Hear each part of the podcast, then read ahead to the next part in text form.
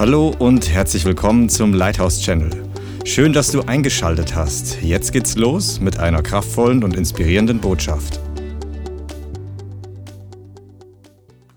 Ich bitte, dass du das Wort heute gebrauchst, um Augen zu öffnen, Gefängnistüren zu öffnen und dein Volk vorzubereiten, frei zu machen von falscher Knechtschaft, frei zu machen und in die richtige Position zurückzuführen. Heiliger Geist, ich bitte dich, dass du die Worte selbst sendest und segnest, die du redest, dass ich nichts anderes spreche außer deinem Wort und dass jeder Einzelne mit willigem und offenen und glaubendem, demütigen Herzen zuhört. Jeder, der hier im Raum ist, jeder, der online dabei ist. Und ich bitte dich, dass du allen Spreu hinausfegst, alles, was uns hindert, dir zu begegnen und vorbereitet zu sein auf deine Wiederkunft und auf die Aufgaben, die auf der Erde hier auf uns warten. In Jesu Namen. Amen. Are you ready? Sagen wir Amen. Okay? Ich hatte am Wochenende ein bisschen interessantes Erlebnis. Ähm, ich hatte sehr intensive und anstrengende letzte Woche, zum Teil, weil wir viele Meetings hatten, bei denen ich jeweils viel vorbereiten musste. Und weil ich körperlich auch ziemlich attackiert war mit meinem Rücken und ähm, so eine bestimmte Entzündung, ich keine Ahnung was, auf jeden Fall war es schmerzhaft. Und am Sonntag bin ich im Gebet gewesen, wie wir es immer sind vor dem Gottesdienst, auch wenn ich nicht predige, und habe dann einfach Zeit mit dem Herrn verbracht und habe Worship gemacht und gebetet. Und ich bin wirklich, also die Bianca weiß das, ich war so, ich war so müde und so K.O. Und ich sage, ah. Und dann fahre ich so im Auto, sage, ja, ich bin, ich bin müde. Sage ja, ich bin müde.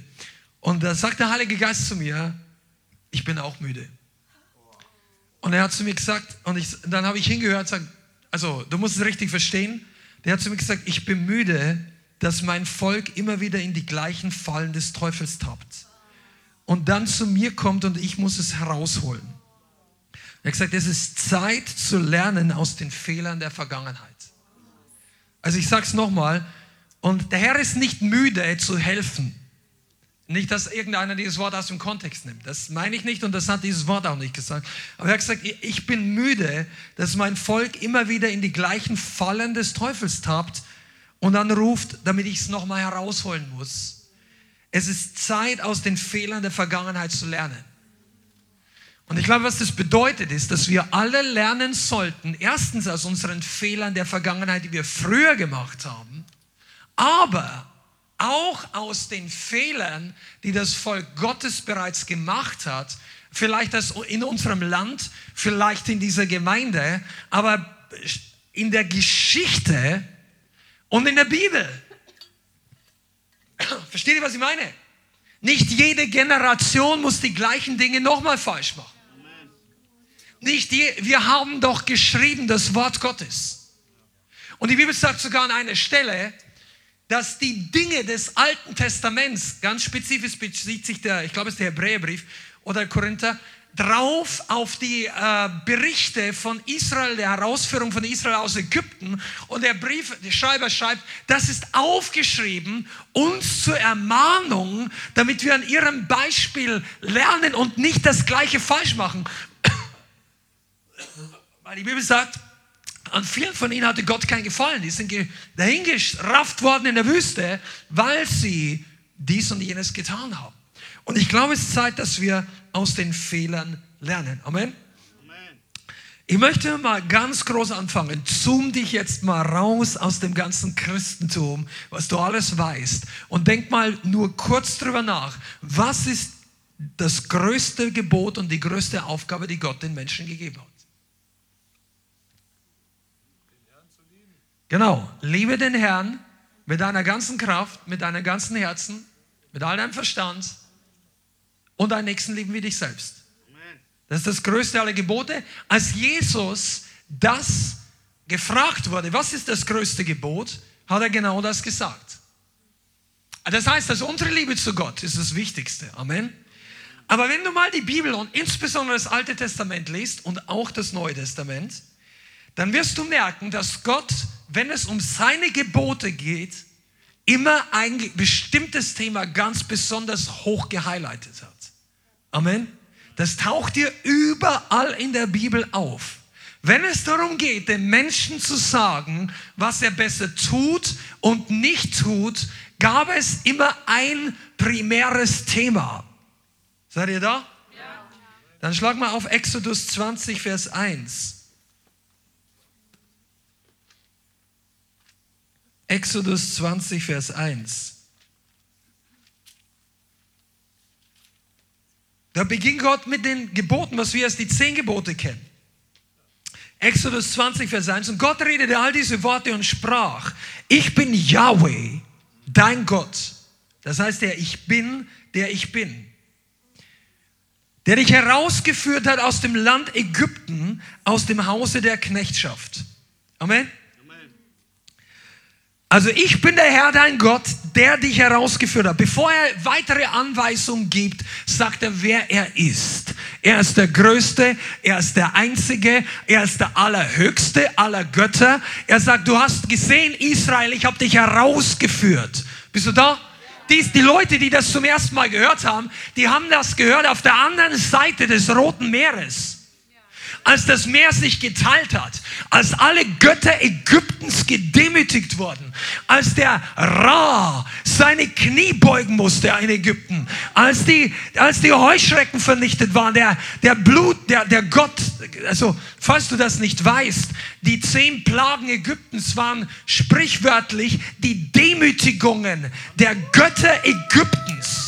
Die hatten Froschgötter und Stechmücken und die hatten diesen großen Sonnengott. Und, den, und Gott hat all diese Götter gedemütigt, weil sie nicht helfen können, weil sie keine, und weil ihre, also die Diener dieser Götter, die Ägypter und allen voran der Pharao, der sich ja selbst als den, ich weiß nicht genau wie, es bin kein Experte, aber der hat sich irgendwie als, als Vergegenwärtigung des Sonnengottes selber gesehen so wie die Sonne am Himmel denn äh, die Erde erleuchtet, so erleuchtet äh, der Pharao hier und so weiter. Kennt diesen alten Film vielleicht? Schau mal diesen alten Film Josef aus, Josef aus den 90er Jahren an. Der ist, der ist witzig, der ist gesegnet, der ist sehr biblisch. Da kannst du was lernen. Aber auf jeden Fall, diese Götter wurden gedemütigt. Und die Leute hatten das gesehen mit den Augen. Das war nicht eine Frage, ist der Film echt oder nicht. Vielleicht gingen die durchs und sagen, oh, hier steht das Wasser. Das Wasser teilt sich, die marschieren durch die. Du musst da mal, du müsstest ja einfach, ich, ich komme, da gibt es Erkenntnisse in den letzten 20 Jahren, wo sie wahrscheinlich den Weg gefunden haben, wo die Israeliten durchs Wasser gingen. Das war nicht das Schilfmeer, das so hoch war, dass die Leute nicht ertrinken konnten, sondern das ging im Toten Meer, im Golf von Aqaba runter und wieder hoch. Es gibt eine Stelle, die es ich sag mal, wenn du das ganze Wasser wegdenkst, ermöglicht, dass ein ganzes Volk mit zwei Millionen Leute wirklich zu Fuß durch dieses riesige Meer durchgeht, weil das geht Kilometer tief runter und an einer Stelle war es nicht so tief. Und genau an dieser Stelle gab es einen riesen Strand, der bis zu zwei Millionen Leute Platz finden. Und dieser Strand ist genau am Ende eines Canyons, am Ende einer Wüste. Das ist das gleiche Wort, wo die Bibel sagt, der Pharao und seine Leute sagen, die Wüste hat sie eingeschlossen. Dieses Wort Wüste heißt eigentlich Felsenschlucht. Die sind in eine Felsenschlucht reingelaufen. Die Felsenschlucht hat sie einge, weil die sind diesen langen Weg und am Ende kamen sie genau dort raus. Und dann hat der Herr das Meer geteilt. Und wenn du das gesehen hast, dann solltest eigentlich nicht mehr zweifeln, wer dein Gott ist. Amen. Und dann gibt Gott ihnen die zehn Gebote, die Weltgeschichte geschrieben haben. Das waren keine kleine Liste von irgendwelchen in der Bibelschule, sondern der, diese Gebote, drei oder viertausend Jahre machen sie noch Filme in Hollywood über die zehn Gebote. Das hat eingeschlagen in der Weltgeschichte wie eine geistliche Bombe. Diese zehn Gebote kennen fast alle. Zumindest teilweise. Und das erste Gebot ist, ich bin der Herr, dein Gott, der dich herausgeführt hat aus dem Land Ägyptens. Vers 3, du sollst keine anderen Götter neben mir haben. Das ist das erste Gebot. Du sollst keine anderen Götter neben mir haben. Sag mal zu einem Nachbarn, keine anderen Götter. No other God. Keine anderen Götter. Das sollte mal in unserer pluralistischen, modernen Gesellschaft für alle lebendigen, wiedergeborenen Christen einsacken, wie wenn du einen Sack Zement fünf Meter in deinen Betonboden rein. Boom! Das so soll keine anderen Götter. Und ich habe schon mal darüber gepredigt, wir werden uns heute nicht zu lange an der Stelle aufhalten. Aber der entscheidende Faktor für die Gemeinde, ich sagte das, die Offenbarung, die du heute brauchst, ist das Wort neben mir. Habt ihr da mal drüber nachgedacht? Keine anderen Götter neben mir. Je Gott, Jehova, Yahweh, der mit der tiefen Stimme, wenn er mal wirklich redet, sagst du, woher willst wissen, wie tief die Stimme war? Weil es die Bibel sagt. Ich weiß nicht, was ist Psalm 28, wo die Stimme des Herrn ist wie Donner über den Wassern. Wenn du das jemals gehört hast, dann denkst du nicht mehr, der Herr, Herr der, der, ist, der susselt nicht wie eine Nachtigall. Ich habe einmal, als wir jung waren, ich weiß nicht, ich, ich, weiß noch nicht mehr wo und wann, aber ich weiß noch, dass wir irgendwann mal mit den Kumpels, waren nicht mehr gläubig, da haben wir gegrillt an einem See. Abends und dann plötzlich hat es gedonnert. Und zum ersten Mal habe ich geschnallt, was es bedeutet, wenn ein Donner über dem Wasser. Das ist um ein, ein, Vielfaches lauter als normales Donner, weil das Wasser den Schall reflektiert perfekt. Deshalb wollte Jesus ja auch rausfahren auf das Wasser, um vom Schiff aus predigen den 10.000 Leuten, weil es viel lauter ist. Das ist wie eine natürliche Reflexion der Stimme, braucht nicht so laut schreien. Und wenn es da mal donnert, boom! So ist unser Gott, wenn er redet. Und dieser Gott, sagt keine anderen Götter neben mir. Weißt du warum? Weil die allermeisten tauschen ihren größten ersten Gott nicht gleich gegen einen anderen Gott ein. Niemand macht das. Wenn du einmal an einen Gott glaubst und vor allem an den Herrn und du bist Christ geworden, du wirst nicht morgen anfangen, Shiva, Buddha, Allah, Krishna, irgendeinen anderen Thor, Wotan, die alle, die jetzt modern werden, die Wikingergötter, die, dieses, du wirst nicht morgen an einen anderen Gott glauben. So, ja, das Ganze habe ich, ich habe mich getäuscht, raus. Jetzt ist, das machen Leute nicht, die ernsthaft Jesus nachfolgen. Oder? Das machen Leute nicht, die an den Herrn, den Gott der Bibel glauben und von neuen, die, die machen das nicht. Aber Gott wusste genau, das Problem ist nicht ein Eintausch der Götter am Anfang. Das Tauschen der Götter ist nicht das Problem. Das Problem, wofür der Heilige Geist und der Herr uns warnt, ist, stell dir neben dem Größten nicht einen zweiten Gott hin. Nimm nicht neben dem Herrn, deinem Gott, einen Zusatzgott, einen Zusatzversorger einen Zusatzheiler, einen zusätzlichen Mittler, einen zusätzlichen Helfer, einen, der dich geistlich, einen geistlichen Ratgeber außerhalb des Willens Gottes. Keinen New Age. Er ist nicht einer von 387 Göttern und nicht von 100 Millionen wie ein Hindu, hinduistischen Glauben. Er ist der Weg, die Wahrheit und das Leben. Jesus sagt, niemand, sag mal niemand, niemand. kommt zum Vater, es sei denn durch mich. Das ist Johannes 14, Vers 6. Das ist das Wort Gottes in Stein gemeißelt, gültig in alle Ewigkeit. Der, der Gott, dieses Wort wird sich erst ändern, wenn der Gott sich ändern würde. Aber er sagt, ich bin der gestern, heute und in Ewigkeit derselbe. Hebräer 13, Jesus Christus ist derselbe. Und wenn du meinst, der ist auch der gleiche. Für alle Deutschlehrer ist das Gleiche. Derselbe, der, er ändert sich nicht. Er bleibt der gleiche, er ist, der immer war. Und er sagt, du sollst dir keinen anderen Götter neben mir machen. Und jetzt kommt das nächste. Vers 4. Du sollst dir kein geschnitztes Bild machen. Noch irgendein Gleichnis dessen, was oben im Himmel und was unten auf der Erde und was in den Wassern unter der Erde ist. Und dieses Ding ist heißer, als es klingt. Das ist das zweite Gebot. Das ist so heiß, dass es bestimmte christliche Denominationen und alte Kirchen aus ihrer Bibel gestrichen haben. Falls du das nicht weißt, heute lernst du was. Die katholische Kirche, deren Ex-Mitglied ich früher war oder jetzt Ex und früher Mitglied war, das wusste ich auch nicht. Die haben eine spezielle Bibelübersetzung und dort ist das zweite Gebot gestrichen. Das ist nicht drinnen. Und weil neun schlecht ist als die neun Gebote, wir Katholiken haben neun Gebote. Dann haben sie das zehnte geteilt in zwei. Dass es wieder zwei sind. Aber das zweite Gebot, du sollst kein geschnitztes Bild machen, noch irgendein Gleichnis, was oben im Himmel und unten auf der Erde ist und was im Wasser und so weiter. Das ist da nicht drin, inklusive den nächsten Vers, aber ich komme gleich dazu. Das ist jetzt nicht negativ gemeint von mir an die Katholiken, aber prüf doch mal, ob du nicht die Originalbibel lesen möchtest. Für mich macht es keinen Sinn, eine abgeänderte Version des echten Wortes Gottes zu nutzen.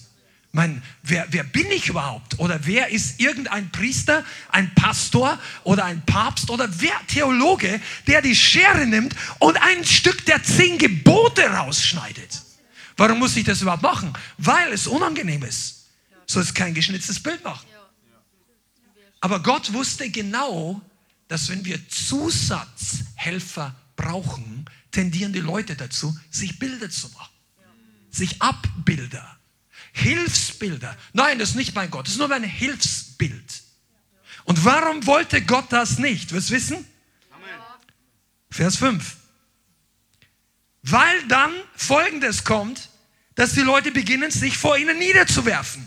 Vers 5, du sollst dich nicht vor ihnen niederbeugen. Und zweitens, ihnen nicht, sag mal nicht, dienen.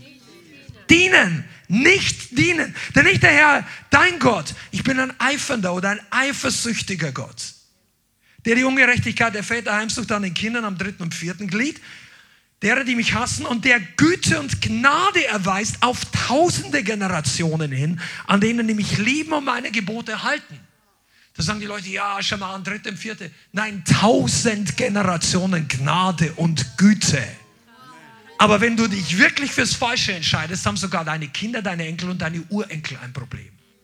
Weil Gott den Segen wegzieht aus deiner Generationslinie. Das ist ein anderes Thema. Aber hier steht schon, vor allem heißt es, wir sollen uns nicht niederbeugen. Nicht beugen. Nicht Ehre geben dem, was keine Ehre ist. Götzen waren das große Thema des Alten und des Neuen Testamentes.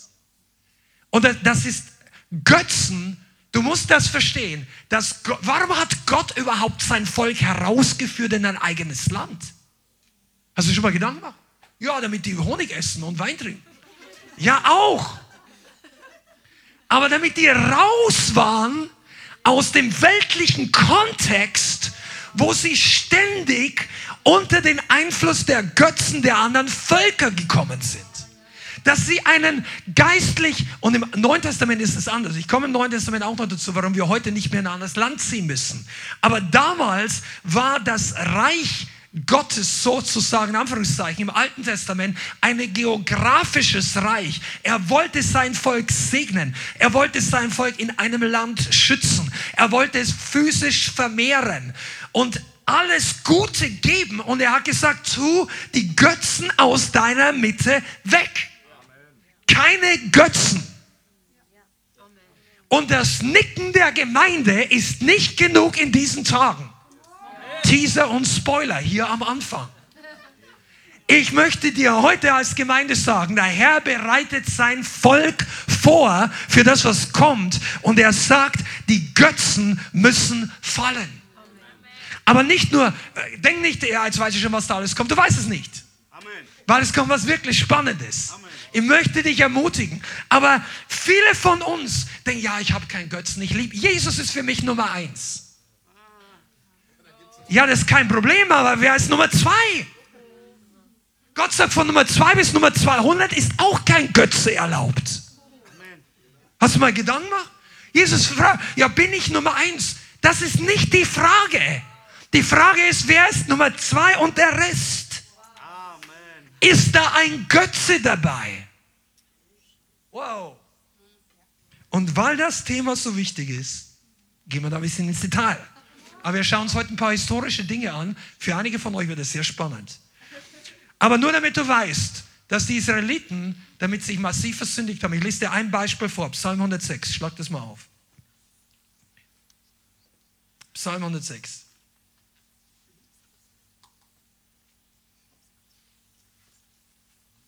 ab Vers 35. Okay? Und hier lest du, was nicht gut war. Psalm 106, Vers 35. Sie vermischten sich mit den Nationen und lernten ihre Werke. Also der Schreiber redet hier von dem Volk Israel. Sie dienten ihren Götzen und, wurden, und die wurden ihnen zum Fallstrick. Und jetzt dazu, sie opferten ihre Söhne und ihre Töchter den Dämonen. Vergossen unschuldiges Blut. Das Blut ihrer Söhne und Töchter, die sie den Götzen Kanaans opferten. So wurde das Land durch die Blutschuld entweiht. Sie verunreinigten sich und ihre Werke und hurten durch ihre Taten. Und hier geht es nicht nur um sexuelle Unreinheit, auch durch auch Götzendienst wird immer wieder als Hurerei, als geistliche Hurerei bezeichnet.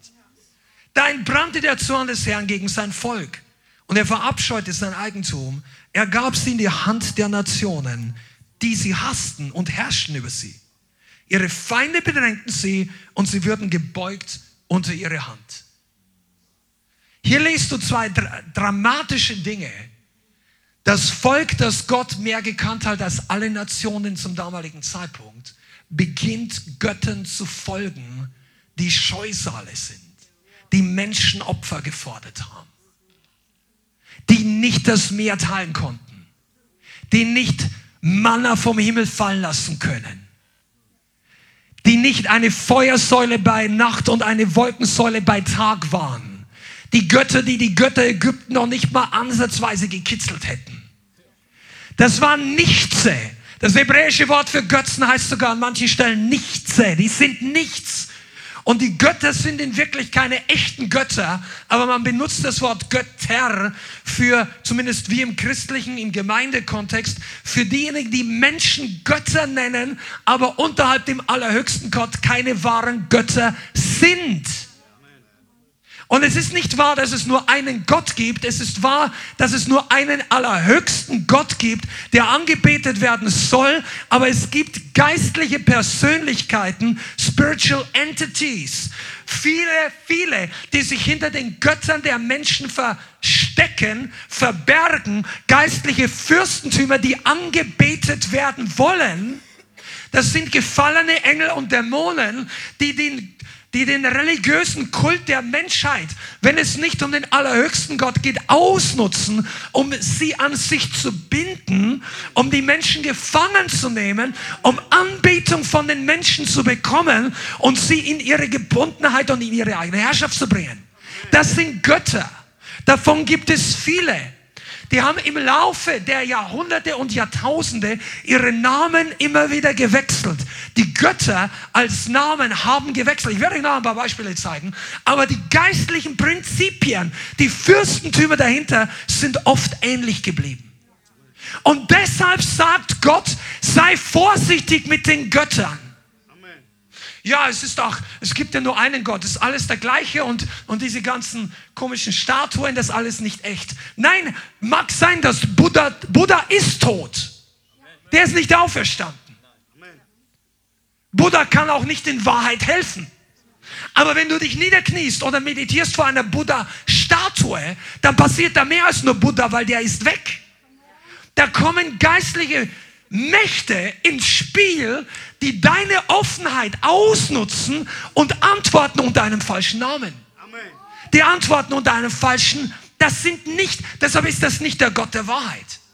Jesus ist immer gerade, er erzählt dir die Wahrheit. Der Vater, Jehova, Yahweh, egal wir glauben, dass die Pronunciation, wie heißt die Betonung eher Yahweh als Jehova bedeutet. Aber das kannst du nennen, wie du willst, weil die Hebräer und die Aramäer die, die Vokale sowieso nicht geschrieben haben, sondern nur die Konsonanten.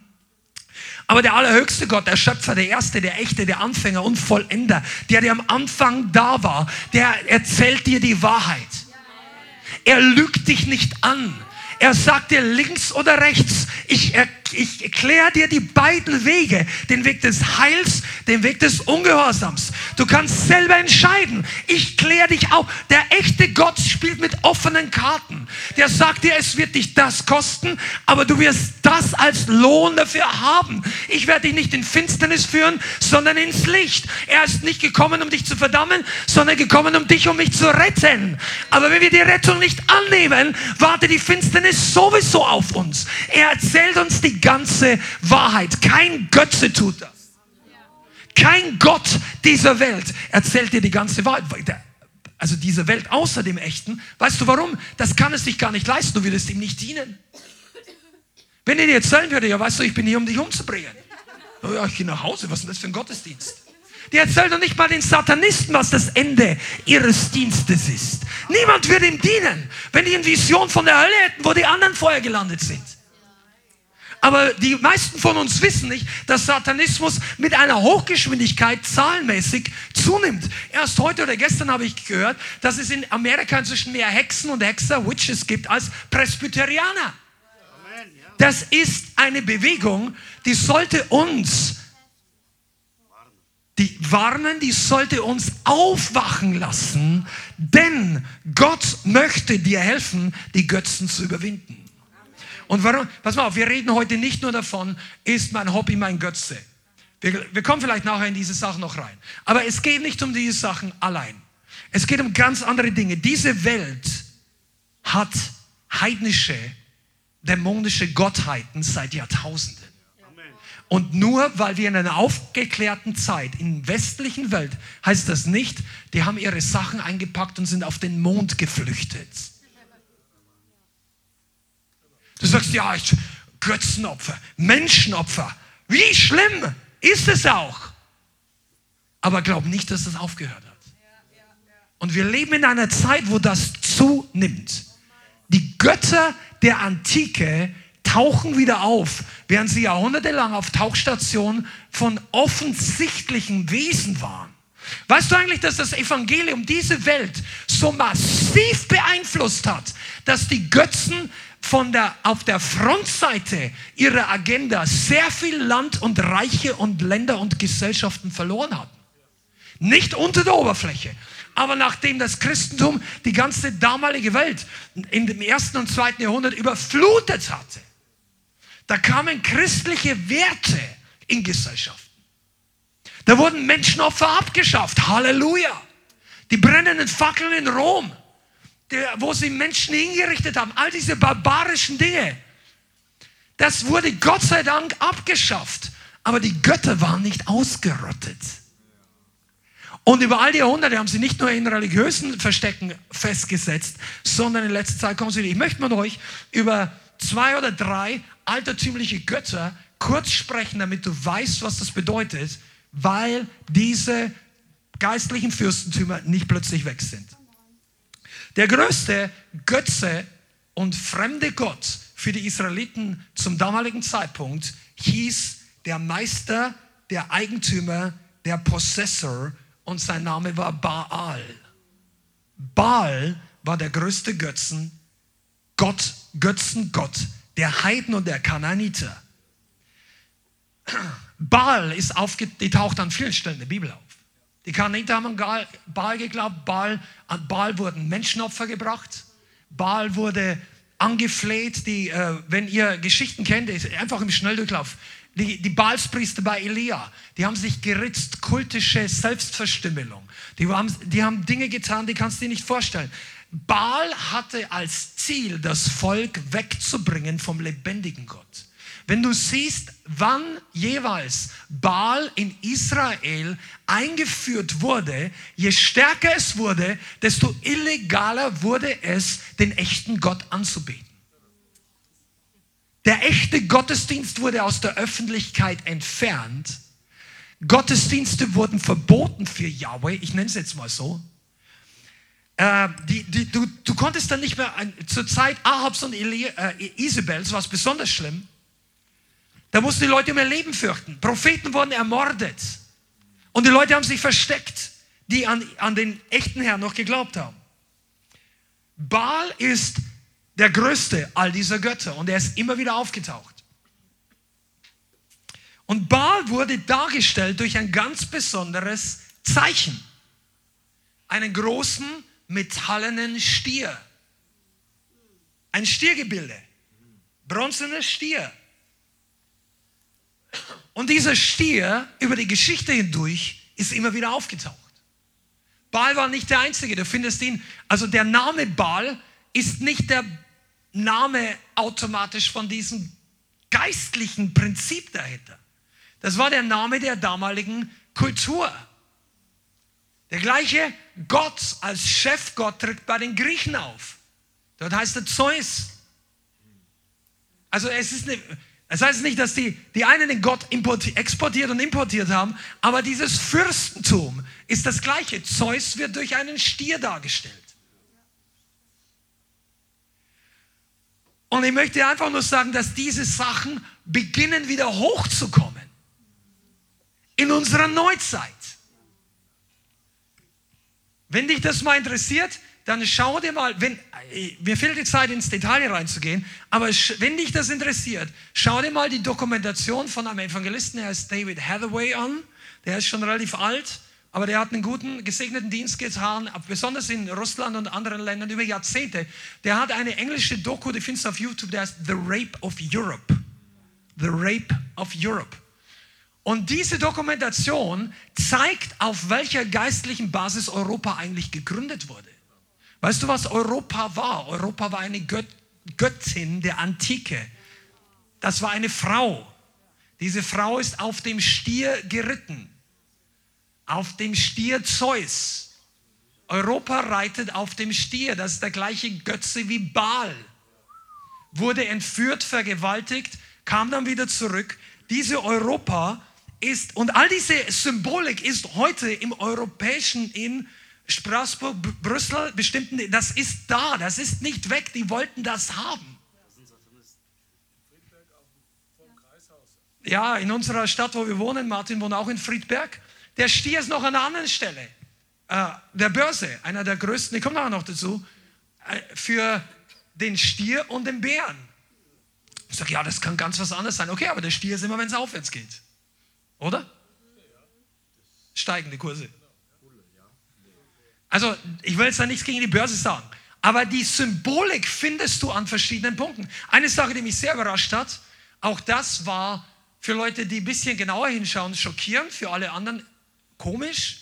Letztes Jahr, ich glaube, es war Juni, äh, Juli oder August, bei den sogenannten englischen Commonwealth Games. Das sind sowas wie Olympische Spiele, nur für das englische Commonwealth ehemalige Imperium, also das britische Imperium, als es früher war, England, Pakistan, all die Länder, die das englische Reich beinhaltet hatte, die ja jetzt nicht mehr unterworfen sind und noch sind sie im Krieg oder irgendwas, die haben noch eine Community und die machen ähm, Leichtathletik oder sowas wie Olympische Spiele. Das machen die alle paar Jahre. Und das war, glaube ich, in Birmingham, aber ich bin nicht ganz sicher.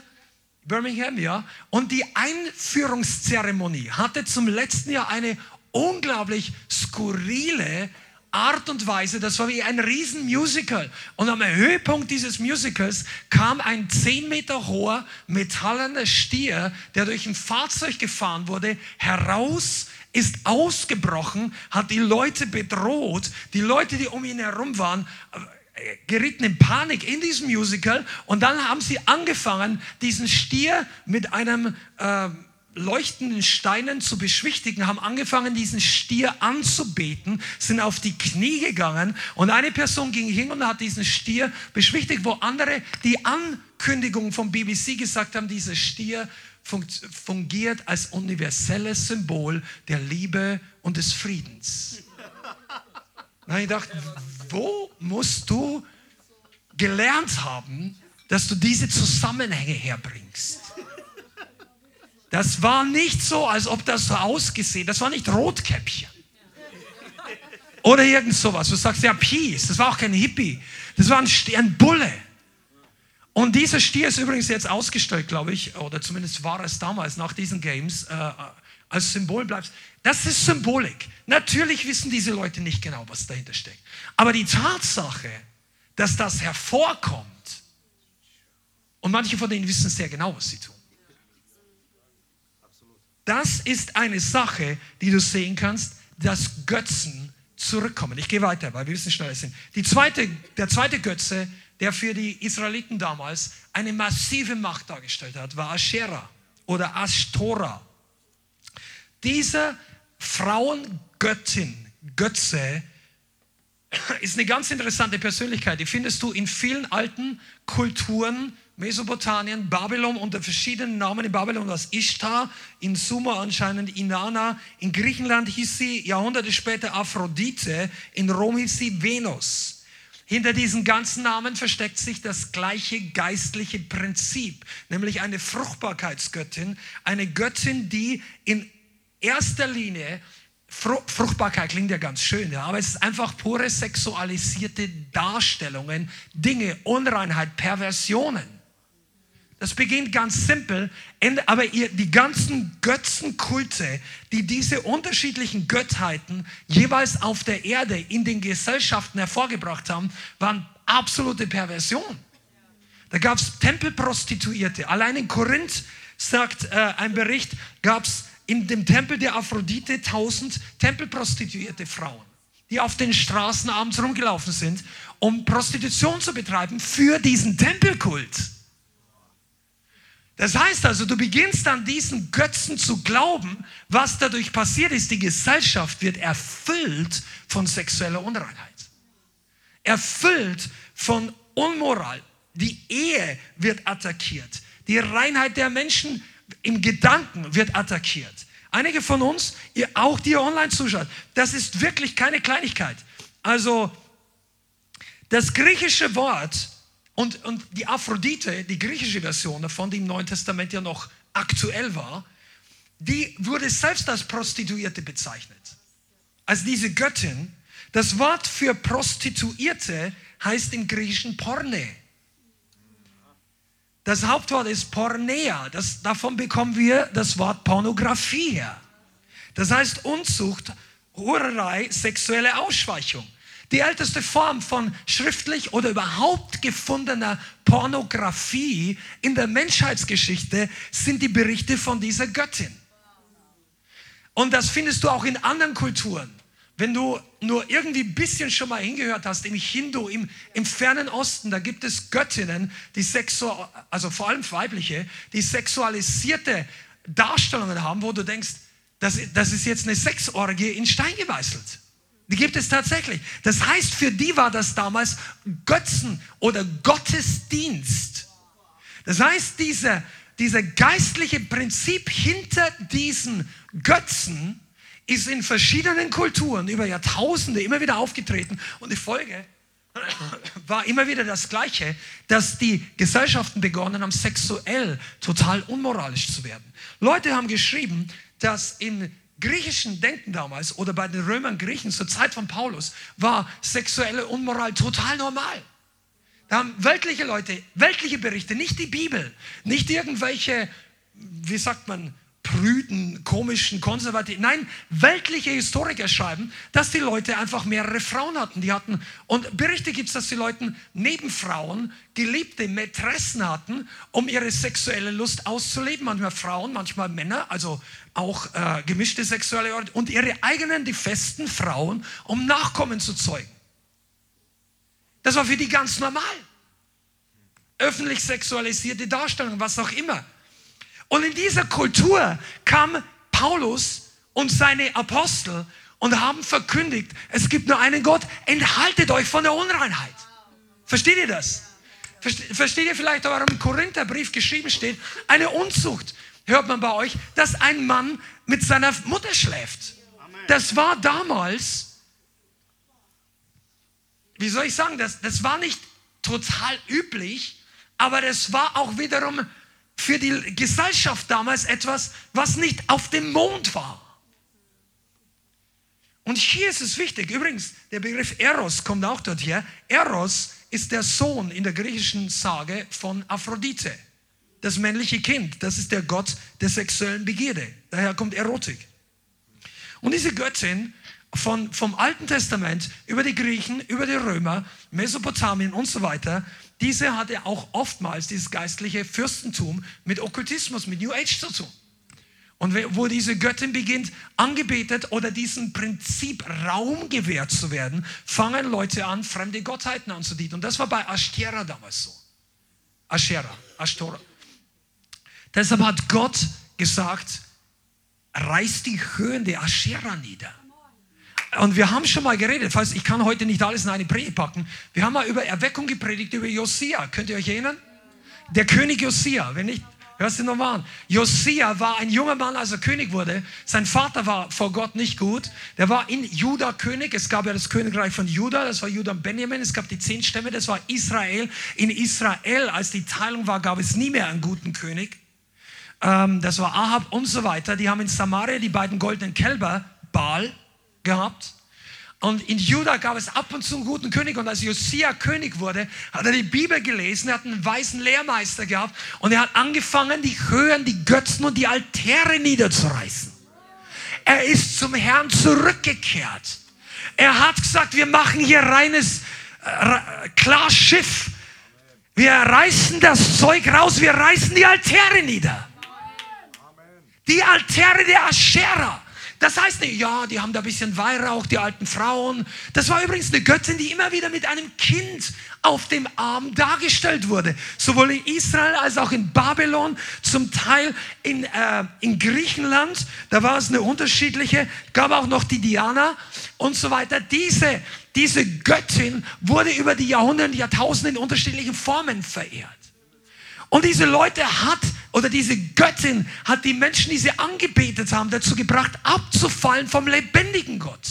Könnt ihr sehen, weshalb es wichtig ist, dass Götter im Volk Gottes nichts zu suchen haben? Amen. Alle von euch nicken, wir sind bei der Sache. Die Sache ist nur, dass du wahrscheinlich zu Hause, wahrscheinlich in der Vergangenheit, Aschere ja nicht angebetet hast. Du schon? Okay, jemand denkt weiter, das stimmt. Denn diese Götzen kommen zurück in die moderne Gesellschaft nicht nur über den Originalnamen.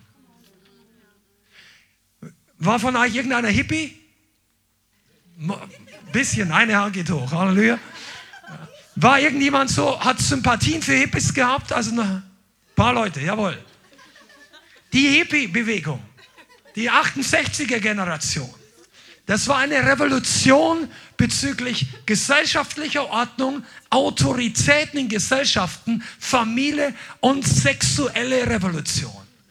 In dieser Generation, in dieser Zeit hat begonnen, sich diese geistliche, spirituelle Kraft ganz neu Freiheit zu schaffen. Leute haben alles über den Haufen. Ja, Ehe braucht man nicht. Kommunen zusammen, drei Männer und fünf Frauen, alle zusammen, jeder mit jedem. Das sexuelle Freizügige, bis die dann nachher gemerkt haben, okay, kommen auch nicht ganz weiter, ein bisschen Ordnung brauchen wir trotzdem noch. Aber diese Sache hat sich eingepflanzt in die Gesellschaft.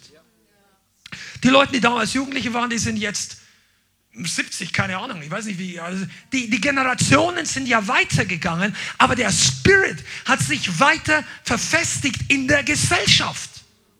Ich sagte, als ich jugendlich war, ich habe mich 19 bekehrt, ich habe auch weltliche Musik angehört, da gab es kein Internet und wir hatten kein Kabelfernsehen, das kam erst ein paar Jahre später, nachdem ich mich bekehrt habe. Aber man konnte Videos sehen, was heute oder später dann MTV, also typischerweise, es gibt viele andere Stationen, früher gab es das als sehr große. Und wenn du damals die Videos mit heute verglichen hast, dann sind die ein Drittel bis die Hälfte der damaligen Videos Kindergarten im Vergleich, was du heute siehst. Da darfst du wirklich froh sein, dass die Sänger und Tänzer, wer auch immer das singen kann oder tanzt, was auch immer, dass die wenigstens noch so viel wie Badekleidung heute anhaben. Aber die wissen genau, in welchen Körperteilen sie wackeln müssen, wie damit die Leute denken, das und das wollen sie eigentlich und steht dahinter. Das ist etwas, was früher in diesem Ausmaß gar nicht gegeben hat. Sexualisierte Musikvideos, wo du früher vielleicht ab 16, ab 18 teilweise hattest, heutzutage 10, 12, kein Problem, zwischen kommt die Werbung. Diese, versteht ihr, was ich meine? Dieses Ding überschwemmt die Gesellschaft. Und jeder von uns weiß, dass, mein Handy ist jetzt irgendwo, dass wenn du auf diesen Dingen, auf den Handys, jeder von uns hat zu jedem Zeitpunkt, wenn er das möchte, Zugang zu echter Pornografie, harten Pornos. Du musstest dir vor einer Generation noch in den Videoladen gehen, dir Videokassetten und DVDs ausleihen und das war, wollte nicht jeder. War vielleicht peinlich, vielleicht sieht dich der Nachbar da reingehen und rausgehen. Ja, das, du lachst jetzt, aber früher, da, da ist ja auch Scham dabei. Ja, will ich nicht. Und das hat eine ganze Reihe von Leuten abgehalten, einfach komplett Gas zu geben in der Richtung. Heutzutage, easy. Die, die Leute, die, ich weiß nicht, das Alter, in dem durchschnittliche Jugendliche mit Pornografie konfrontiert werden, sinkt immer, immer weiter. Ich glaube, jetzt ist es irgendwo zwischen 10 und 13 Jahre. Unfassbar. Wir reden von harten Pornos. Das ist dieser Spirit. Und wisst ihr was, wir als Gemeinde, nicht wir als Leithaus, aber die Gemeinde Jesu ist in diesen ganzen Sachen mit drinnen. Nicht, dass wir Pornos schauen oder die meisten Leute denken, ja, das ist nicht gut. Aber wisst ihr, hier reden wir von geistlichen Götzen, Fürstentümer. Ich gehe mal ein bisschen weiter, damit wir heute noch ein paar interessante Punkte. Der dritte unheilvolle Götze im Alten Testament ist einer der übelsten. Aber der kam nicht als erster und auch nicht als zweiter, meistens als dritter. Also Baal-Dienst kam immer zuerst. Danach kam die Aschera mit dem Baal zusammen. In Israel hieß es auch, dass die Aschera die Frau des Baal war. Okay? Das ist interessant. Und dann gab es den Gott, der der Zerstörer oder Moloch hieß. Der Moloch war der Götze, der Menschenopfer gefordert hat, wofür sie Babys verbrannt haben. Auf speziell vorbereiteten äh, metallenen Götzenfiguren, der ein, äh, ein riesiges Gebilde, ich glaube es waren mit Stierkopf oder so eigenartig, wo der Bauch manchmal offen war. Und da haben sie ihnen Feuer angezündet und haben ihre eigenen Kinder diesem Götzen diesem Dämon geopfert. Das Wort, was wir in Psalm 106 vorhin gelesen haben, sie opferten ihren Kinder den Dämonen. Dieses Wort heißt original dieser Götze, beziehungsweise diese Götzen. Das war nicht einfach eine Ausnahmebegriff, sondern das waren Dämonen. Und das war in heidnischen äh, Kulturen damals sehr häufig der Fall. Die Leute haben gedacht, wenn ich dem Moloch, wenn ich diesen bestimmten Götz, der hat ja unterschiedliche Namen in unterschiedlichen Kulturen gehabt, wenn ich mein Bestes gebe, wenn ich mein eigenes, dann ist dieser Gott mir wohlgefällig. Die Verheißung hinter so einem Opfer war Reichtum, äh, Fruchtbarkeit auf dem Ackerland, Gelingen, Erfolg. Verstehst du? Überleg dir mal, die Leute hat vielleicht ein paar Jahre nicht geregnet. Statt dass sie zum echten Gott wenden, fangen sie an, ihre Kinder zu verbrennen. Und wir sagen alle, ja, schlimm, okay, aber dieser Götze ist nicht ganz weg. Ich will heute nicht näher darauf eingehen, aber wenn du zwei und zwei zusammenzählen kannst, dann denk mal drüber nach, für welchen Prinzipien heute Eltern ihre Kinder opfern. Für Karriere. Ich rede nicht von geborenen Kindern, auch von denen, die noch nicht geboren sind. Und welches Prinzip dahinter steckt. Wann diese Bewegung begonnen hat. Dutzende von Millionen von ungeborenen Babys, die nicht auf die Erde kamen, weil die Eltern oder hauptsächlich die Mutter, wie auch immer, sich anders entschieden haben aus bestimmten Gründen. Nun, es gibt Notsituationen, es gibt schwierige Situationen, keine Frage, keine Situation ist gleich, aber es gibt ganz wenige Situationen, in der du das Leben des Kindes opfern würdest. Soweit mir bekannt ist, gibt es eigentlich nur eine medizinische Situation, wenn der Arzt oder der Mann oder die Verwandten entscheiden müssen, retten wir das Leben der Mutter oder retten wir das Leben des Kindes. Beides geht nicht. Und in so einer Situation kannst du natürlich nur schwer entscheiden. Und das ist, ist es natürlich etwas anderes. Aber in all den anderen Dingen sehen wir doch, dass Leute sich oftmals eine verbesserte Lebensqualität versprechen. Karriere weitermachen können, weil die Kinder nur stören würden und so weiter. Ich will jetzt auch keine Scham und Schande verbreiten, aber du sollst wissen, dass diese geistliche, das, das ist Rückenwind für diese Bewegung. Geistlich. Amen. Ich möchte noch zwei, drei Sätze dazu sagen, dass das nicht die einzigen Gottheiten sind. Im Übrigen, um das ähm, euch auch ein bisschen anzuteasen, falls dich das mehr interessiert, die Zusammenhang zwischen den alten israelitischen Göttern und der Moderne. Es gibt jemanden, da habe ich jetzt auch ein bisschen zitiert davon, der ein interessantes Buch geschrieben hat. Das ist ein Hebräer, äh, messianischer Jude, der ein Rabbi, der heißt Jonathan Kahn. Das letzte Buch oder der letzte von ihm heißt The Return of the Gods, die Rückkehr der Götter. Und das ist eine ganz interessante Sache, der das herausgearbeitet hat, wo das zusammenfällt. Unter anderem zum Teil sogar die Daten, also das Datum von bestimmten Events, wo Gesetze in Amerika gefasst wurden. Oder wenn du genau weißt, dass diese Aschera zum Beispiel auch, ich will ja gar nicht reingehen, informiere dich das selber. Sexuelle Umorientierung ihrer Nachfolge, ihrer Priester, bis hin zu Monaten, wo sie Paraden gefeiert haben in der Antike für diese Göttin, das ist der gleiche Monat, wo wir in diesem Jahreslauf in der Moderne den bestimmten Monat haben, wo sie das auch auf die Straße tragen. Das ist kein Zufall. Ich sage nicht, dass diese Leute alle diesen Götzen dienen. Das wissen die zum Teil gar nicht. Aber das geistliche Zusammenhang ist gegeben. Jetzt gibt es noch ein paar andere Götter, die wir kennen sollten. Und dann gehen wir ein bisschen darauf ein, was es für uns als Gemeinde, für den Leib Christi bedeutet, in einer Zeit wie diesen frei zu werden von den Götzen. Einer für uns, besonders hier in Frankfurt, wenn du draußen irgendwo wohnst, ähm, im wunderschönen bayerischen Wald und bei dir ist alles, wo der Fuchs und die Gans sich gute Nacht sagen oder die Gans wahrscheinlich nicht, oder wie heißt es, Hase und Fuchs? Also vielleicht nicht der natürlichen Feinde. Bei dir ist das Leben noch in Ordnung. Halleluja. Ja? Also ist es ja nicht ganz, aber vielleicht ein bisschen. Hier in Frankfurt ist einer sehr stark am Wirken. Das ist der Götze des Mammon. Das ist das Finanzzentrum von Zentraleuropa teilweise. In London noch, aber das, die fühlen sich ja nicht ganz zugehörig, ist ja auch nicht das Gleiche. Aber der, der, der, der Aktienplatz, hier gehen Milliarden in Sekunden hin und her. Hier wird Geld verschoben. Hier kannst du innerhalb von ein, zwei Jahren Multimillionär werden, wenn du an der Börse geschickt arbeitest. Und die Leute, die das machen, die sind übergestresst. Ich habe irgendwann mal vor Jahren einen Bericht gelesen über, ich sage mal, sehr erfolgreiche Börsenmakler, die für die Banken arbeiten. Das ist ja auch ein Hochrisikogeschäft, da kannst du richtig viel Kohle machen und dann auch schnell abstürzen, wenn du ein paar Milliarden versemmelst oder sowas. Aber diese Leute arbeiten 80, 100 Stunden pro Woche, der, der, die können Multimillionen innerhalb von ein paar Monaten machen, für sich selber auch, nicht nur für die Bank, für die Bank in einer ganz anderen Dimension. Aber die haben gesagt, das ist so ein Stressjob, das kannst du eigentlich nur zwei Jahre machen. Drei Jahre. Also das ist ausgelaufen. Versteht ihr? Das ist der Götze des Mammon. Sagst du, ja, ist nicht mein Problem, ich bin kein Bankmanager, ich brauche gar keine Milliarden.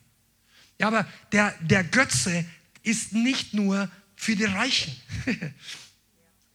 Das ist das System des Besitzes des Geldes und wer es verwaltet haben. Du beginnst diesem Götzen auch zu dienen, wenn du deine, deine Hoffnung darauf setzt. Deine, verstehst du?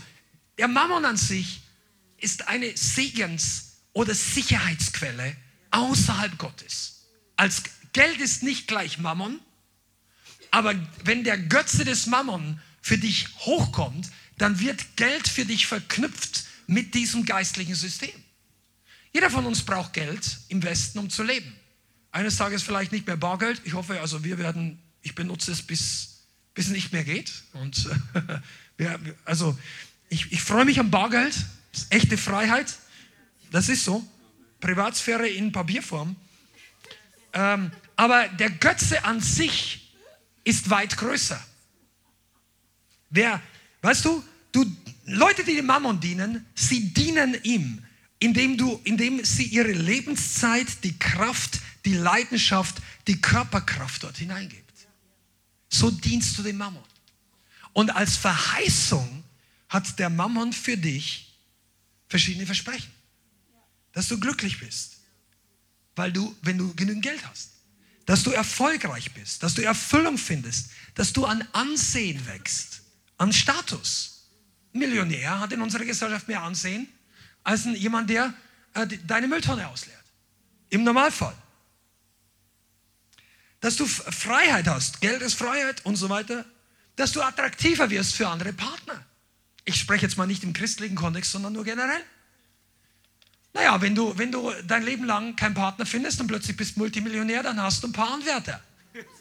Das muss nicht heißen, dass das geeignete Partner sind. Ich sage einfach, du wirst interessant weil du Geld hast. Das hat was damit zu tun, mit dem, was das Geld machen kann. Okay? Du kannst dir Dinge leisten, du kannst hinfahren, vielleicht wo du hin willst, wenn du genügend Geld hast. Seine Versprechen des Mammons sind, dass du glücklich bist, wenn du jenes besitzt oder wenn du das kaufst oder wenn du das endlich hast.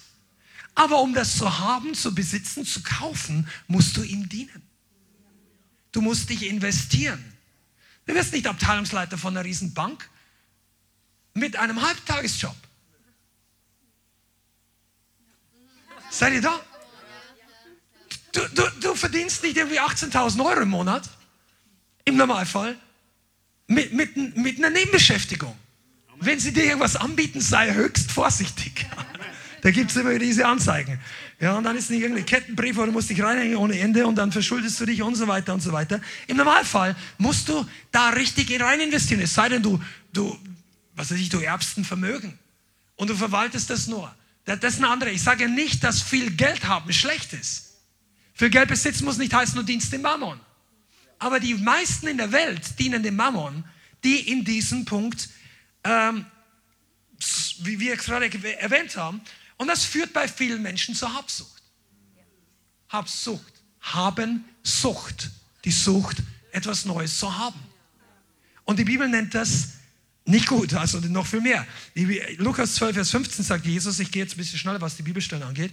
Er sprach zu ihnen, hütet euch vor aller Absucht, denn nicht die, weil jemand Überfluss hat, besteht sein Leben von seiner Habe.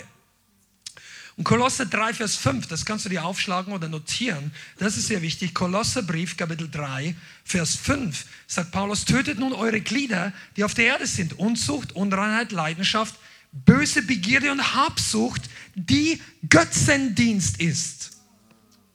Um dieser Willen kommt der Zorn Gottes über die Sohne des Ungehorsams. Das heißt, Habsucht geht mit Götzendienst zusammen. Der gleiche Götzendienst, der im Alten Testament Leute gebunden hat. Der gleiche Götzendienst, von dem das erste Gebot sagt, du sollst keine anderen Götter neben mir haben. Da muss nicht nur Baal, Asherah und Moloch stehen, da kann der Ferrari stehen. Der Mammon. Ich sage nichts gegen Ferrari, vielleicht hast du einen und du bist locker damit. Und das ist kein Götze für dich. Halleluja. Aber dann kannst du auch loslassen. Leute, die von diesen Götzen frei sind, können es empfangen und können es geben so. Oder zumindest relativ leicht. Jemand, der von Gott empfangen hat, der kann es auch loslassen. Ein Götze zeigt sich immer dann, wie schwer du von einer Sache loslassen kannst. Ein Götze hat eine Bindung aufgebaut. Du zu ihm und er zu dir. Er lässt dich nicht los. Er verspricht dir Dinge, er verspricht dir Momente des Glücks, aber du kannst nicht einfach davonlaufen. Er platziert seine Helfer in deinem Leben. Geistliche andere Persönlichkeiten. Götzendienst macht den Tor weit auf für finstere Belastungen. Vom Okkulten bis zum Sexuellen und all die anderen Sachen. Manchmal und das ist übrigens auch ein Punkt, komme nachher noch in ein paar Minuten dazu, weshalb die Gemeinde Jesu mit Götzen klarer umgehen muss. Weil all dieser Götzendienst der Gesellschaft hinterlässt in unserem Leben oftmals dämonisch geprägte Überreste, auch wenn du dich bekehrt hast. Deine Seele wurde geformt vom Götzendienst und vielleicht hast du sogar Unterbewohner. Viele Götzen der Moderne sind geldbezogen, arbeiten zusammen. Hobbys. Welche der Hobbys, die wirklich wichtig den Leuten sind, sind schon richtig kostenlos? Überleg dir mal. Als ich früher, als ich früher in meiner Kindheit, da gab es Hobbys, da gab es auch Modellbau, das hat mich interessiert und andere Dinge. Es gab, es gab Sport, aber es ist total erstaunlich zu sehen, dass jeder Teilbereich des Sportes, jeder Teilbereich von bestimmten Hobbys, die, in, die Sachen, die du geldmäßig investieren musst oder solltest, wenn du mithalten möchtest, die sind unermesslich teuer geworden. Amen. Also krass, nicht nur ein paar hundert Euro, ja, da kostet die Spielekonsole schon mit dem Computer und dann dem, dem, dem, dem Sitz für das, für das Racing-Simulationskit ein paar tausend Euro. Und dann sitzt du zu Hause und du fährst Auto. Ich sage nicht, dass das schlecht sein muss, aber überleg dir mal, wie teuer dass das. Ja, du, du, meinst, du fährst Auto, ja? Also, okay. Was kostet die Welt? Hobbys sind teuer geworden. Früher ein Fahrrad ja, cool. Also als, als, ich, als wir Kinder, Teenager waren, da haben wir uns die Sachen zusammengebaut und so weiter. Gab es auch kein Internet. Da hat keiner gesagt, ah, schaut das alte Ding an. Wir dachten, wir haben gespielt, also die Kreidler. Also ich war das sieben, acht, die Kreidler Zünder, boom, boom, da sind wir dann durch den, durch den, beim, beim Bauern im Hof rumgefahren, eine Stunde und so. Das hat uns Kindern Spaß gemacht. Wir hatten alle ein Rad für 50 Mark. Und heutzutage Schau dir mal an, was die Mountainbikes und alles. Ich sage nicht, dass das alles schlecht ist. Ich sage nicht, dass dein Rad nichts kosten soll. Nein, aber überleg dir mal, warum ist es so teuer? Ja, die ganze Welt wird alles. Immer, warum wird alles immer teurer? Jemand verdient an deinem Hobby. Jemand verdient. Das Rad, das vor zehn Jahren modern war, das verrostet ja nicht gleich. Du brauchst was Neues. Und dann kosten die Rahmen halt mal 3000 Euro. Da hast du früher eine 80er dafür gekriegt. Das ist jetzt ein Fahrradrahmen. Nichts dran. Hier, ihr schaut da. Genau, da ist gar nichts dran. Also nur mal, sag ich, ja, ich brauche nicht so teuer, aber manche Sachen sind drin. Warum? Weil Menschen es ausnützen, dass Leute es haben wollen. Ich gehe ein bisschen weiter. Unterhalten, Medien und so weiter. Diese ganzen Sachen werden zu einem Götzen ohne Ende. Und wir sollen los, ich, ich, ich habe gar nicht Zeit, vielleicht kommen wir anders mal rein. Bete doch mal selber, dass uns die Augen aufgehen. Die, die, die, die Zeit, die du vor deinem Screen benutzt, kann das ein Götze sein. Raubt es dir deine Lebenszeit, deine Kraft, füllt es deine Gedanken mit Dingen. Das müssen nicht nur Computerspiele sein, aber das kann sein, das kann alles Mögliche sein. Wie kann es sein, dass Kinder unzufrieden werden, wenn sie in der Schule halb gemobbt werden, weil der eine hat Sneakers oder Turnschuhe für 350 Euro an, die anderen können sich nicht leisten, weil die haben drei Kinder. Und dann fühlen sie sich nicht mehr richtig wohl. Statusdenken schon, die Götzen greifen nach den Kindern. Und das ist nicht nur die, der Mammon, das ist genauso die okkulten Sachen. Wenn du das mal weißt, frag Kindererzieher, frag Lehrer, Lehrer Eltern, die ein bisschen länger auf diesem Planeten schon rumgelaufen sind und die Augen noch offen haben. Ohne Scherz mal. Zu meiner Kindheit, da gab es alle möglichen Spielsachen, die waren normal, Technik, dies, jenes und dann gab es ab und zu mal Spielsachen mit einer Hexe, ab und zu mal das, aber im Laufe der letzten 20, 30 Jahre ist ein Großteil von diesen Sachen mit übernatürlichen Dingen, okkulten Sachen, die ganze Lego-Programme rauf und runter, die ganzen sonstigen, die, die Kinderserien, die Kinderfilme, die, da reden wir noch gar nicht von Harry Potter und Hollywood. Diese Sachen sind durchdrungen von der Vorbereitung, die Menschen, die kleinen Kinder mit dem übernatürlichen Kontakt zu bringen. Die Hemmschwelle abzubauen zu diesen, die, Göt, die nennen die Götzennamen nicht. Bibi Blocksberg. Weißt du, was sind Kinder? Ja, aber weißt du, irgendwann reiten die auf den Besen selber rum und sagen die Zaubersprüche. Es gibt heutzutage schon, come on, wir, viele von uns sind viel zu naiv. Es gibt Spiele für Kinder auf den Handys wie du eine Sekte gründest, Nachfolger schaffst, wie du Leute verfluchst. Das gibt Spiele. Isaiah Saldivar hat vor einigen Monaten gesagt, schau dir das mal an, das ist doch Irrsinn für kleine Kinder. Absolut. Wie du Gebete machst, wie du, wie du okkulte Feiern feierst und das ist das Ganze, die bringen das den Leuten bei. Und das, das, ist nur eine von Sachen, die immer mehr werden. Das heißt, weil, wisst ihr, warum wir Christen da manchmal ungern darüber reden? Weil viele von uns seit Jahren in christlichen Gemeinden sitzen oder christlich aufgewachsen sind. Und weil du Harry Potter irgendwann mal rausgeschmissen hast, denkst du, die ganze Welt ist eigentlich gar nicht so schlimm. Du warst schon jahrelang nicht mehr in der Welt. Wenn du wüsstest, was da draußen abläuft. Wisst ihr, jetzt komme ich ein bisschen in die, in die letzte Runde hier äh, von der Predigt. Die mein, ich kann nicht verstehen, einige von euch, die ihr so massiv gegen christlichen und geistlichen Befreiungsdienst unter Christen seid, ihr habt eigentlich gar keine richtige Ahnung, wie viel dämonischen Ballast manche Leute, die sich jetzt bekehren, mitbringen.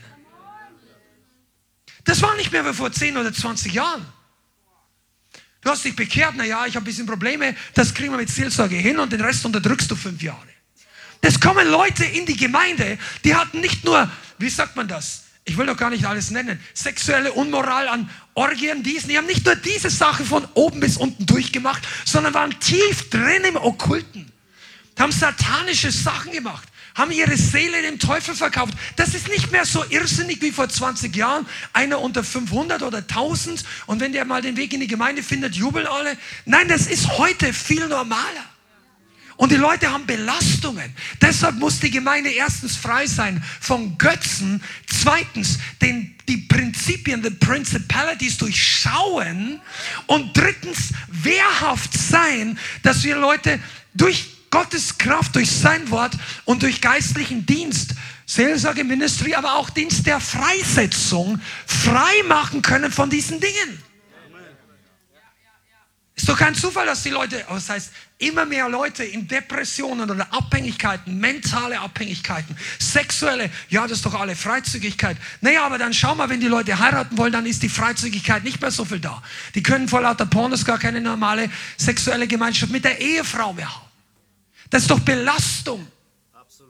Das spricht nichts gegen ein erfülltes Sexualleben. In, in, du, du, musst nicht irgendwie denken wie vor 500 Jahren ein Kloster oder irgendein. Das ist ein falscher Vergleich. Oder doch nicht. Aber, aber äh, spielt es keine Rolle. Aber ich, wir reden nicht davon, irgendwas Prüdes. Aber es geht darum, dass ungesunde Sachen bei im Leben von Geschwistern, die eigentlich Gott folgen wollen. Und das hat was mit Götzendienst der Vergangenheit manchmal zu tun. Okay?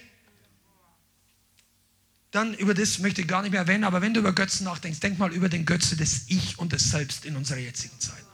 Selbstpromotion, Selbstpublikation, Instagram, selbst die Likes. Wenn die Likes nicht mehr kommen, bricht mein Tag zusammen.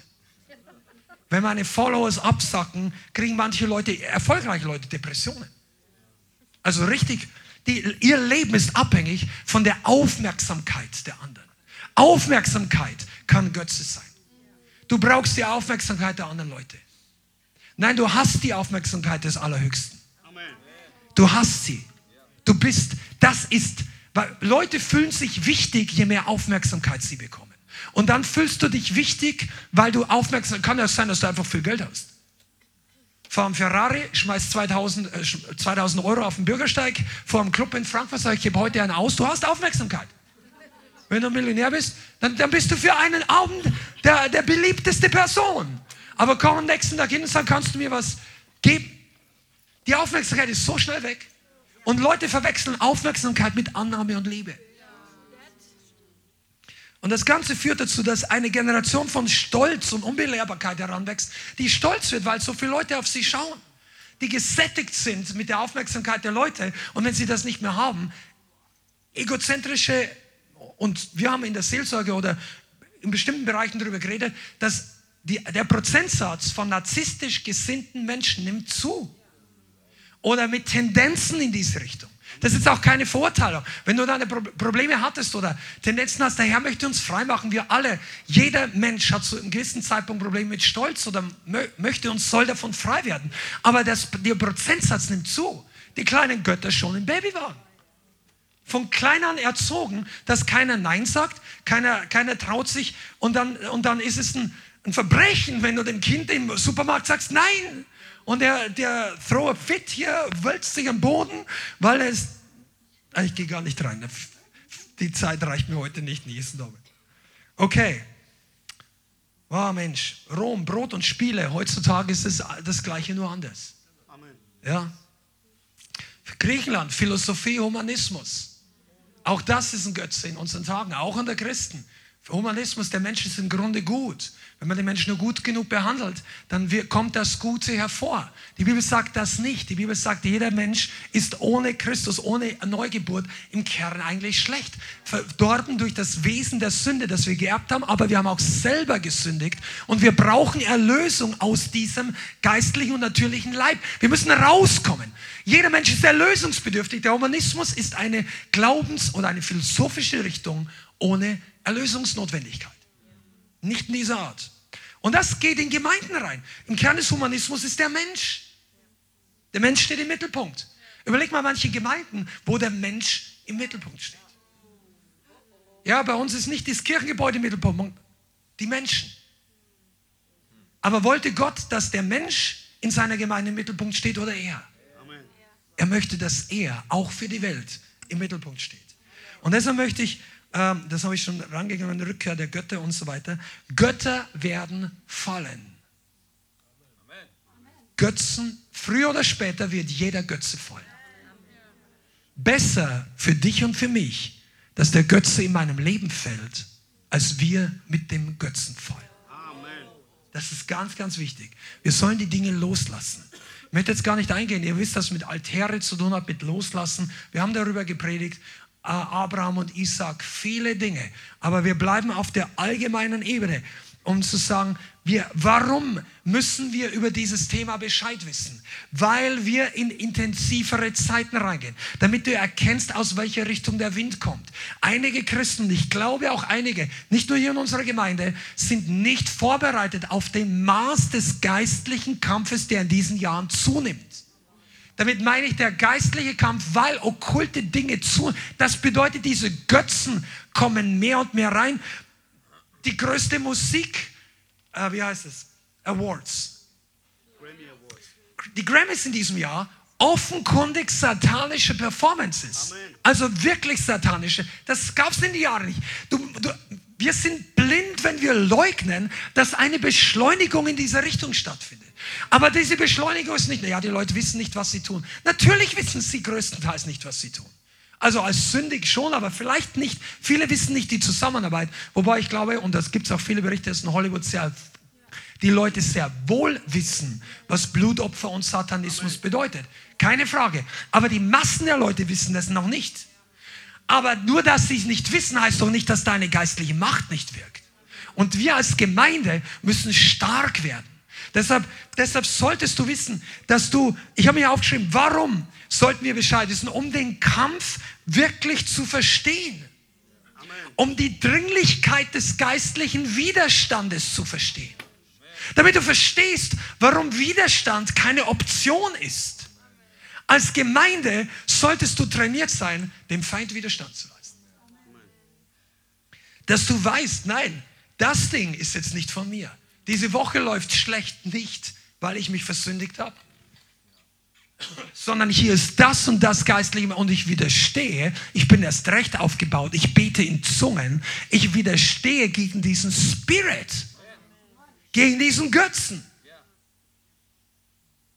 dass du nicht in die gleiche Fallen tappst. Natürlich haben die meisten von uns, ich gehe mal davon aus, die meisten Leute, die online zuschauen, nicht ein Problem damit, dass du irgendeinen Zeus, Apollo, diese Götzen anbetest. Das ist für uns keine Option. Aber geh doch mal deine sexuellen Gedanken, wo manche von uns oder wenn du zuschaust noch strugglen, an mit der hinter mit dem Gesamtverständnis, dass das ursprünglich ausgelöst würde von einer geistlichen Macht. Das muss nicht bei dir so sein, aber wenn du im Geiste gegen Widerstand erhebst, hast du schneller den Sieg. Dass du nicht nur davon ausgehst, das bist nur du, das ist nur dein Kampf, das ist nur deine Schwachheit, sondern das ist ein Wind in der Welt. Vielleicht auf deiner Abteilung. Versteht ihr das? Und da musst du lernen, da darfst du lernen, Widerstand zu starten. Sieg über Götzen. Ich möchte die letzten paar Worte noch sagen. Es wird Zeit, dass die Gemeinde aufsteht und mit Befreiungsdienst gegen diese alten Dinge, dass die Götzen im Leben der Leute wirklich fallen. Natürlich müssen sich Christen erstmal lossagen. Sagen, ich will damit nichts mehr zu tun haben. Vielleicht auch, vielleicht ist Karriere, vielleicht ist Mammon ein Götze, vielleicht ist irgendeine Sache oder irgendeine Person. Man kann aus einer Person leicht einen Götze machen. Man kann aus einer Gemeinde, ein Pastor, man kann aus allem einen Götzen machen. Du musst aufpassen, sagt die Bibel, bewahre dein Herz. Aber wenn du das verstanden hast, dann sagt, ja, das ist eine kleine Schwachheit, ist halt so. Nein, Leute kommen in Manipulation, Kontrolle, in verschiedene Dinge rein und das hat auch was mit Aschera und Isabel zu tun. Und wenn du davon dich löst, dann ist es nicht einfach nur so, dass du freier wirst, sondern Gott möchte eine Generation hervorrufen, die anderen hilft, in Freiheit zu kommen deren Gemeinden nicht einfach nur eine coole Zeit hat und coole Gemeinschaft, sondern hier bist du richtig, hier kannst du frei werden. Frei werden von den Schäden des alten Lebens, von dem, was die Götzen in deinem Leben abgekippt haben. Deine Seele ist keine Müllkippe. Du bist von neuem geboren, das ist kostbar. Gott möchte all den Dreck, den der Teufel reingekippt hat in deinem Leben, rausholen. Come on, Jesus. Auch diese lebendigen Creatures da, wo irgendein, wenn, wenn du, wenn du Probleme hast, weil du denkst, manchmal hast du eine Stimme, die dir irgendwie sagt, normal, ich rede nicht, dass du Stimmen hörst, aber wenn du, wenn du Gedanken hast, wo du weißt, das ist eigentlich gar nicht meine Sache. Das habe ich nicht gedacht. Aber es quält dich. Da gibt es geistliche Freisetzung von solchen Sachen. Ich will jetzt keine plakative Allgemeinlösung für mentale und Psychoprobleme sagen, aber geistlich gibt es Durchbrüche, wo manche Leute es brauchen. Die Gemeinde soll frei werden von den Götzen Roms, frei werden von den Götzen Griechenland und frei werden von den persönlichen Götzen. Amen. Und ich möchte jetzt damit abschließen, dass ich dich heute teasern und anspornen möchte. Nicht nur dein Leben nach eigenen Götzen zu durchforschen, weil ich glaube, wir in der Gemeinde predigen häufiger davon, dass Jesus Nummer eins ist. Merk dir nochmal ganz am Anfang der Predigt, pass auf, was Nummer 2 bis 200 ist. Dass dann nicht ein Götze dabei ist. Natürlich hat die Familie irgendwo seinen Platz, aber auch die Familie kann ein Götzen werden. Im Übrigen hat Jesus wesentlich mehr davor gewarnt, vor der Familie, als vor Zeus, als vor Baal. Du lest, was die Nachfolge Hindernisse Nummer eins waren, für die Jesus gewarnt hat, waren die Menschen, die Familie, weil die Juden einen sehr starken Familienbindungen hatten, was ja auch nicht schlecht ist. Aber wenn Jesus nicht die Nummer eins ist, dann kann es sein, dass die Nummer zwei die Nummer eins überstimmt. Okay, da haben wir schon drüber geredet. Ich möchte dafür beten, nicht nur für uns, sondern für alle, die zuschauen, dass der Herr wirklich solche Leute erweckt unter uns, wie in dem Film von Abraham war. Abraham, das war ein alter Film aus den 90er Jahren. Den kannst du dir mal, ich weiß gar nicht, irgendwo auf YouTube gibt es den noch. Das ist eine Stelle, die so in der Bibel nicht steht. Das kann auch sein, dass Abraham das so nicht gemacht hat. Aber in dem Film war eine Stelle, die ich im hochgradig biblischen Kontext positiv finde. Sein Bruder wollte ihn dazu überreden, ein paar Kräuter von einer Götzen gesegnet zu nehmen, dass er endlich einen Sohn kriegt. Da kannst du das, ah, schau mal, die ist von der Gottheit gesegnet. Und Abraham schaut sich an den Raum, wo überall Götzenfiguren stehen. Und er sagt dann, und dann verfinstert sich sein Gesicht und sagt, Götter für dies, Götter für jenes, Götzen für dies. Er hat ein bisschen anders gesagt, ich kann es nicht so gut. Dann nimmt er einen Holzstab, der da rumsteht, und beginnt die Götzen aus Frustration runterzuhauen. Sagt, ein Gott für das, und für das. Und sein Bruder flippt aus, weil die waren nämlich alle kostbar. Und er sagt, alles Nichtse, alles Nichtse, die antworten nicht, die hören nicht. Und ich dachte mir, die Szene fand ich richtig gut, auch wenn es wörtlich nicht in der Bibel steht, vielleicht hat Abraham nie gemacht, aber ich bin davon überzeugt, dass manche anderen es gemacht haben. Götzen rausgeschmissen. Mit Götzen geht man nicht barmherzig um, die kickst du aus deinem Leben raus. Verschenk deine Götzen auch nicht. Ja, wenn der Butter auch 800 Euro gekostet hat, du brauchst ihn nicht verkaufen. Der Herr wird dir trotzdem segnen. Shanga. Wir sollen Teil 2 drüber machen. Holy Ghost. Der Heilige Geist wird dich lehren. Amen. Lass uns aufstehen, zusammen beten. Mensch, ich kann das Feuer Gottes spüren, wenn wir die richtig heißen Themen anpacken. Geht es dir auch so? Der Herr möchte dich benutzen, um Götzen niederzureißen. In deinem Leben und im Gideon, lest das Hausaufgabe mal Gideon für alle Revival Groups. Lest euch das mal durch. Bevor Gideon Erweckung freigesetzt hat, gab es eine Hausaufgabe für Gideon in seinem eigenen Haus. Richter Kapitel 6, lest dir mal durch. Halleluja, Heiliger Geist. Huh. Heiliger Geist, komm. Danke, dass du größer bist dass Götzen in unserem Leben keine Macht mehr haben, dass Götzen im Leben meiner Geschwister keinen Durchbruch mehr haben, dass der Fall der Götzen vor, vorherbestimmt ist, dass selbst der Teufel weiß, dass er nur noch kurze Zeit hat. Vater, wir bitten dich, dass du diesen Fall der Götzen in unserem eigenen Leben, Herr, Oh, dass wir lernen zu kooperieren mit deinem Geist, der diese Götzen niederreißen möchte, der andere Menschen freisetzen möchte von dämonischen, geistlichen, finsteren Machenschaften. Ich danke dir, Heiliger Geist, dass du eine Gemeinde von Freiheit hervorbringst. Eine Gemeinde, die auszieht aus geistlich Ägypten in ein Land ohne Götzen. Vater, wir bitten dich, dass wir lernen, deinem Wort zu folgen. Das erste und das zweite und alle deine Gebote erfüllt durch Jesus Christus, ohne dass wir uns zum Alten zuwenden. Und ich danke dir, dass du eine starke Gemeinde hast. Eine Gemeinde, die Götzen widerstehen kann. Eine Gemeinde, die Nein sagen kann, wie Shadrach, Meshach und Abednego. In Jesu Namen. Vater, ich danke dir, dass du hier ein Haus baust, das berufen ist, götzenfrei zu sein. Oh, der Albtraum von Götzen, wenn sie diese Gemeinde betreten in Jesu Namen. Vater, wir bitten dich, dass du hier Giant Slayers hervorbringst, Demon Slayers in Jesus Name, Götzen Niederreißer, Männer und Frauen, die Geschichte machen und andere Männer und Frauen freisetzen in Jesu Namen. Lord, we release it. Vater, wir setzen es frei. Die Salbung Götzen in unserem eigenen Leben und im Leben von anderen niederzureißen, dort wo es dein Plan und dein Wille ist. In Jesu Namen. Halleluja. Und alle, die es glauben, sagen Amen. Jesus. Vielen Dank fürs Zuhören. Wir hoffen, die Botschaft hat dich inspiriert und weitergebracht. Diese und noch mehr Botschaften findest du auch als Livestream auf unserem YouTube-Channel, zusammen mit Live-Worship und vielen bewegenden Zeugnissen. Wir würden uns freuen, wenn du auch mal in unserem Gottesdienst vorbeischaust. Alle Infos dazu findest du auf unserer Webseite, auf Facebook oder Instagram. Links dazu findest du in der Beschreibung. Schreib uns gerne dein Zeugnis oder dein Gebetsanliegen unter info at lighthouse.center. Tschüss und bis zum nächsten Mal.